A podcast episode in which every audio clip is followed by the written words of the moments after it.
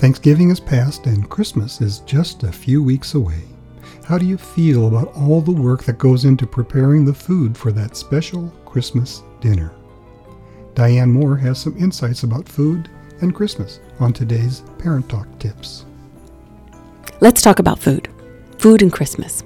You know what I find interesting is in the Old Testament, when God wanted his people to celebrate a great historical event, he always surrounded it with a feast. Why did he do that?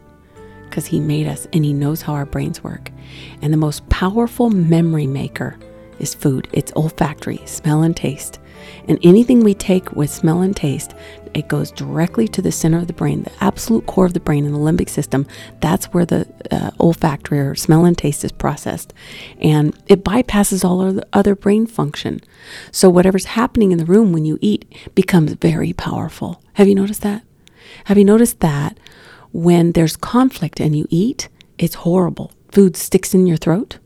Have you noticed that when things are really good, when do you really look around and appreciate your family? Usually it's at the dinner table and you're looking at the rosy cheeks of your little kids and you're going, man, does it get better than this? Because you're probably eating. Why? Because you're taking what's in the room and you're taking it straight to the brain.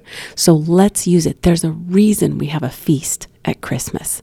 Here's what people usually do they tell the Christmas story right before they open the presents.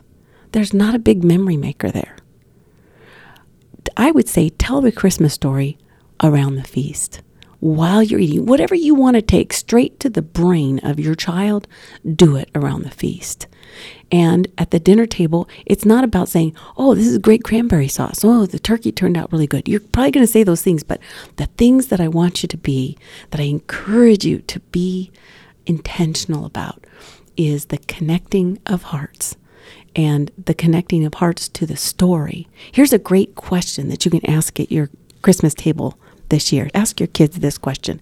If you arrived in Bethlehem today, a long time ago, 2,000 years ago, just in time for Mary and Joseph to be sitting down for their Christmas story, who would you sit by? Would you sit by Mary or Joseph? Or the manger that's been pulled up alongside Mary? Or the shepherds? or the kings, who would you want to sit by and what would you want to talk about? Make it real. And putting the spotlight on your kids as you're sitting at the table helps them sit there and know that they're part of an incredible celebration. It's asking them a question. You're in charge, and they're not in charge of disrupting what's going on. You kind of taking control, but giving them the spotlight. So don't waste this powerful drug that I call food. Don't waste it. Make sure that environment's good.